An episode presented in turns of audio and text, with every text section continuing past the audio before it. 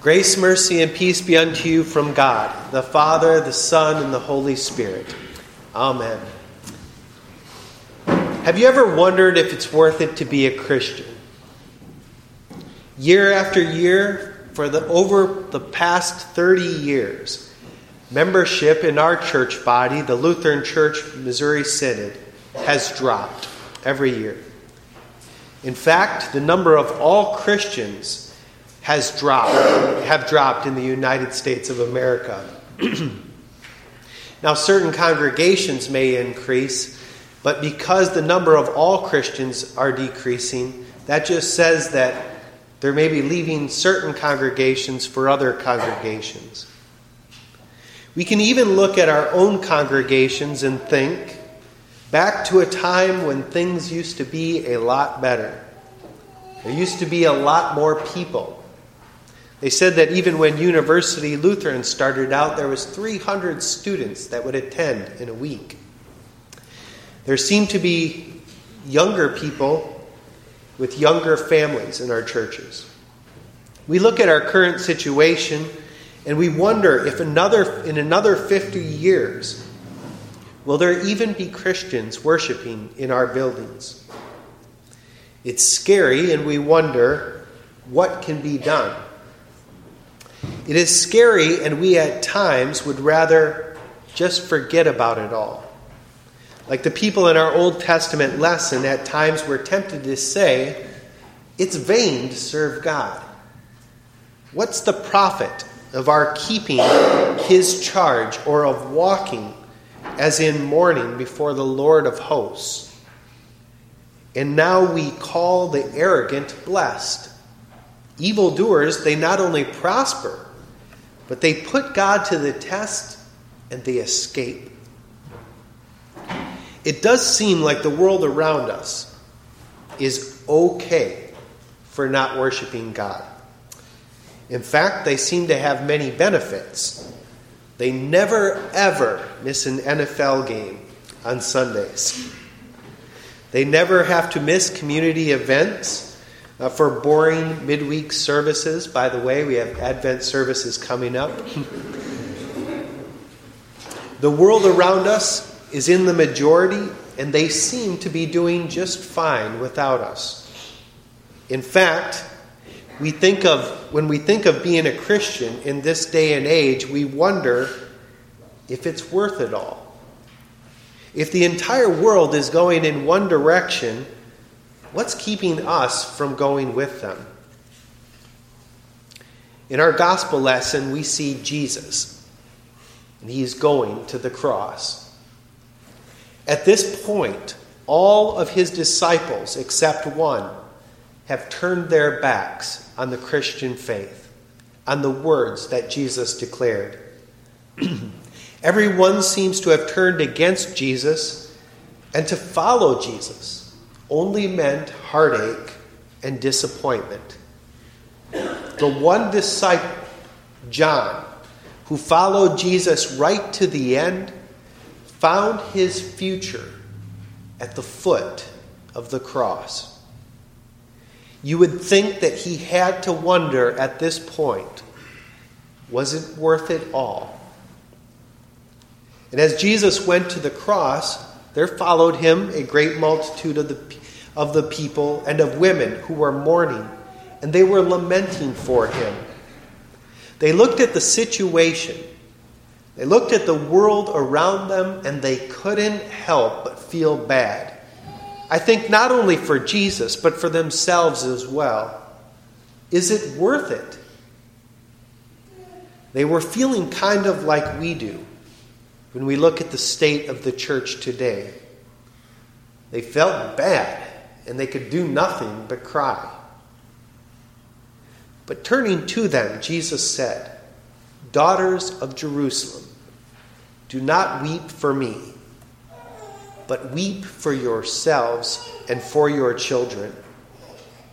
Jesus was telling them, do not just look at the situation and feel bad, but look at yourself and make sure that no matter what happens to me, and the rest of the faithful, you stay faithful. we can take this advice. You and I have no control over what happens beyond these walls. We cannot make the world turn to Jesus. We can love the world. We can bring the gospel to the world. But we can't make them turn to Jesus. We cannot stop people from ridiculing Jesus, from denying him, or for speaking out against the church. Those things are out of our hands. You can't do anything about it. We have no control over the world. But God has given us free will to take control of ourselves. And we want to stay faithful to Jesus, the one who saves us no matter what happens in this world, the one who loved the entire world so much that he bled and died to save it. And even if all the world turns away, we want to remain faithful to the one who has washed us with water and the word, the one who gives us eternal life. As Jesus was being crucified, two others who were criminals were led away to be put to death with him. And when they came to the place called the skull, there they crucified him and the criminals one on his right and one on his left.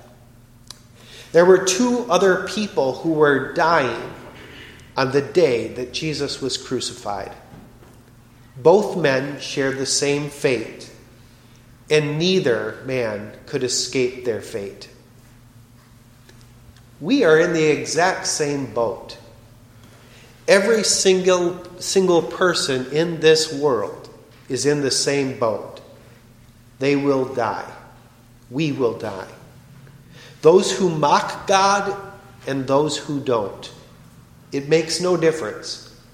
Whether you are rich or whether you are poor, whether you have had good things happen to you in this life or whether you have had bad things happen to you in this life, we will all submit to the same fate of the entire world.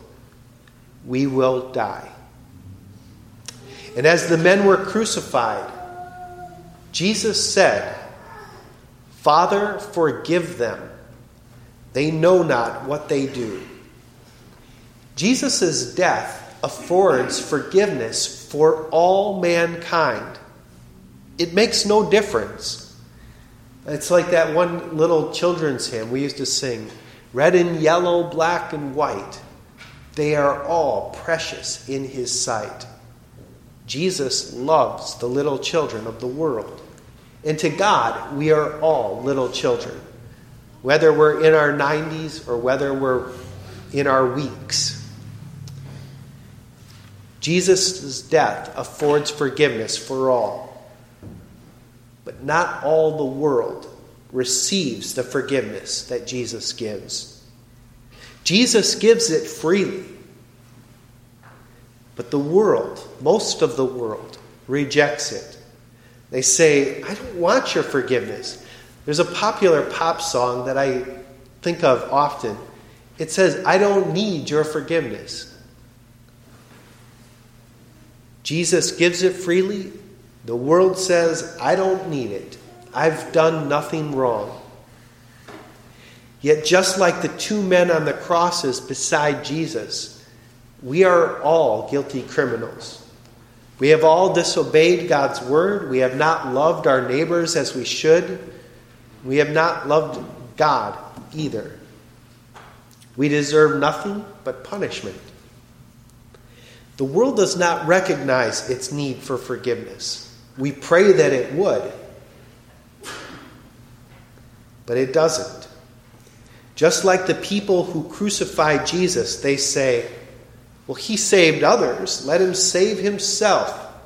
If he is the Christ, the chosen one, the world mocks Jesus and the things that he continues to teach through his word.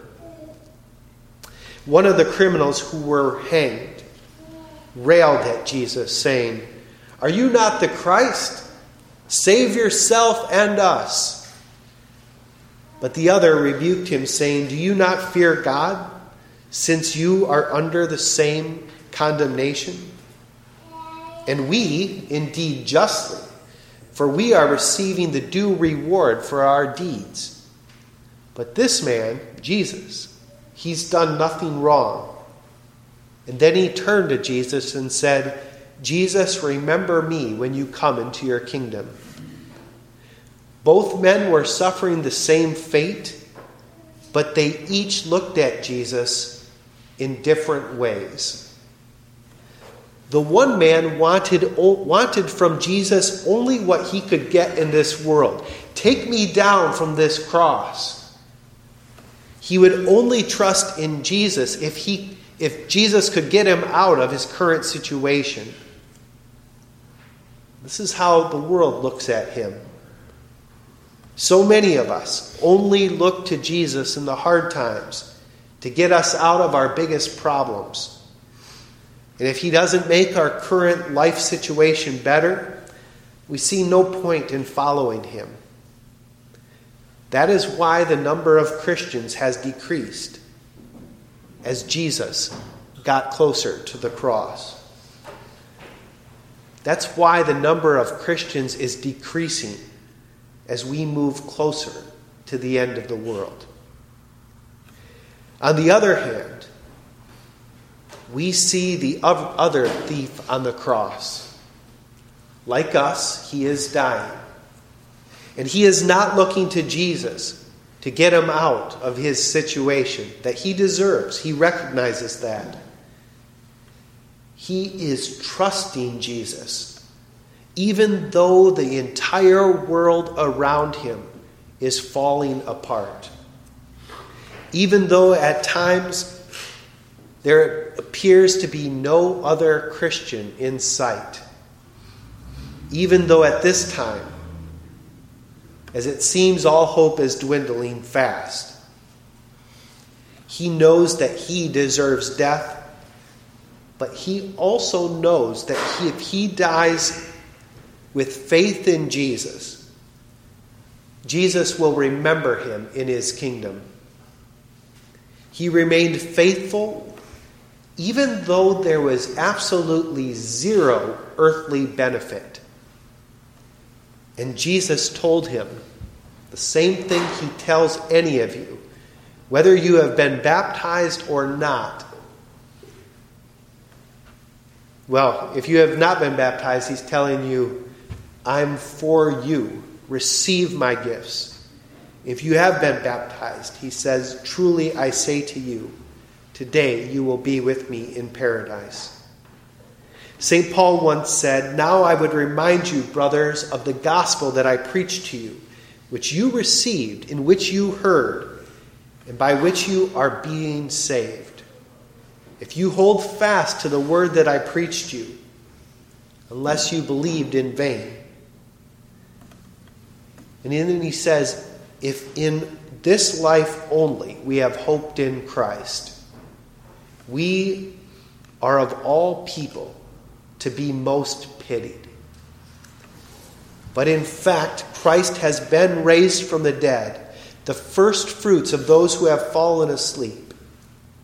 For as in Adam all die, so also in Christ shall all be made alive. Even if the world sees us as fools, and many do, we remain faithful. For in Jesus we have hope beyond this world. All man suffers the same fate death. But we have a champion who has conquered death Jesus Christ the Son of the living God. We come to church on Sunday morning, no matter what the rest of the world is doing. We read our Bibles, no matter what the rest of the world thinks. We are Christians, even when we suffer, because in Jesus, we know that suffering ends in paradise. Now, the peace that surpasses all understanding, guard your hearts and minds in Christ Jesus until he returns for you. Amen.